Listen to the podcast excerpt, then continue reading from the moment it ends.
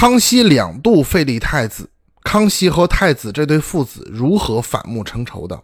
康熙两次废立太子这件事情，在清朝三百年历史中啊是独一无二的，对后来的清朝皇帝在立储的问题上呢，造成了很大的影响。尤其康熙晚年由于废立太子而引发的九子夺嫡这种兄弟相残的事情，成了康熙晚年最令他头疼的事情。康熙十三年，康熙将出生不久的胤仁就立为太子。胤仁的母亲呢是康熙的结发妻子赫舍里氏，夫妻两人关系非常好。后来因为生子难产，皇后薨逝，所以康熙皇帝对胤仁十分疼爱，也细心培养。虽然康熙和太子最后闹了一个老死不相往来的结局，但是两人在反目成仇之前，他们的关系堪称中国历史上最和谐的皇室父子。康熙十三年，康熙二次亲征噶尔丹，让皇太子呢在北京监国处理朝政。太子在和康熙往来的奏书中啊，多次提出过出京呢恭迎父皇的申请。后来眼看着康熙呢不接这个话茬，更是干脆直接把迎驾回銮的具体安排写给康熙看，还要给沿途的驿站呢增添马匹。准备消暑饮品，逼得康熙不得不给他一个痛快话。同年十月，康熙出巡鄂尔多斯，依然把太子留在北京。由于这次是皇帝出巡呢，比较轻松，两人除了交流正事以外，康熙在给儿子的批复中啊，给太子说了不少在鄂尔多斯的见闻。一向喜欢黏着父皇的太子看到后呢，愣是说出了想要抛开公务，不远千里赶去陪父皇打猎这样的话。有意思的是，这个要求在康熙婉拒之后，太子居然还在往来的信件中啊和康熙耍小孩脾气，玩了一个冷战，把高高在上的皇帝逼到要靠亲自给儿子寄礼物来求和。这种父慈子孝的场景，在我这个旁观者看来呢，是非常的温馨和谐。除了感情上。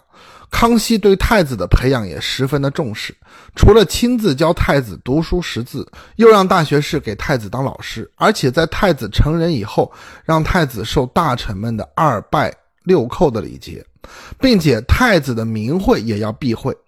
太子平时呢奢侈浪费，东宫的花销比皇宫都要高。康熙对此不闻不问，纵容他呢挥霍国库。康熙的左膀右臂明珠，因为和太子的外叔父、祖父索额图呢搞党争，影响到了太子的地位。康熙不惜将他罢黜，从此再也不重用。可以说，无论是从情感上还是政治上，康熙对自己这个儿子呢是倾注了感情的。那么，太子究竟干了什么事情，能让如此和谐的父子关系冷到冰点呢？从而废掉了太子之位呢？康熙四十七年九月，康熙突然宣布废除太子胤仁。消息公布出来之后呢，朝廷上下大为震惊，因为在废太子之前，康熙和太子之间的关系没有任何的异常现象，而且康熙没有就废太子的事情和任何大臣呢商量过。完全是钱纲独断，唯一说得通的理由是皇十八子胤阶的病死，而太子呢却不闻不问，让康熙非常生气。还有传言说太子有谋逆康熙的可能，这种政治斗争之下呢，康熙废除了太子。那事实上，胤仁究竟有没有谋害父皇的念头呢？这个问题呢，我现在是没有办法给大家一个答案。不过，从康熙后来的表现上来看呢，他本人更倾向于认为自己是冤枉了胤仁，所以他在不到一年后又把胤仁扶回了太子的位置上。而胤仁呢也非常的识趣儿，声称被废呢全是因为自己身上有问题，父皇这样做呢都是为他好。但是这次的废立太子事件，在父子二人的心中啊，算是留下了一个心结，他们的关系再也无法回到之前那种和谐的状态了。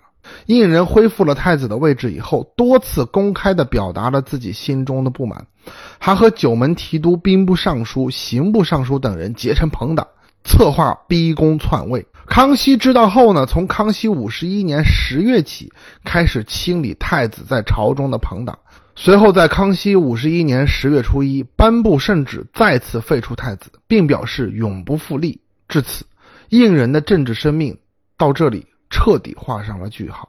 康熙和太子反目成仇的这段经过，现在很多人认为太子之所以走上不归之路，与其他的皇子野心呢有很大关系。但这样的说法其实是忽略了皇帝自身的需求的。对于康熙而言，太子一家独大呢，显然不会是他想看到的场面。为了避免这种情况的发生，他必然会在朝中呢培植反对太子的势力，用来平衡，让各方势力最终都要依靠皇权生存，这样他的地位呢才稳固。所以，问题的根本就是胤仁的权力威胁到了他的父亲康熙皇帝。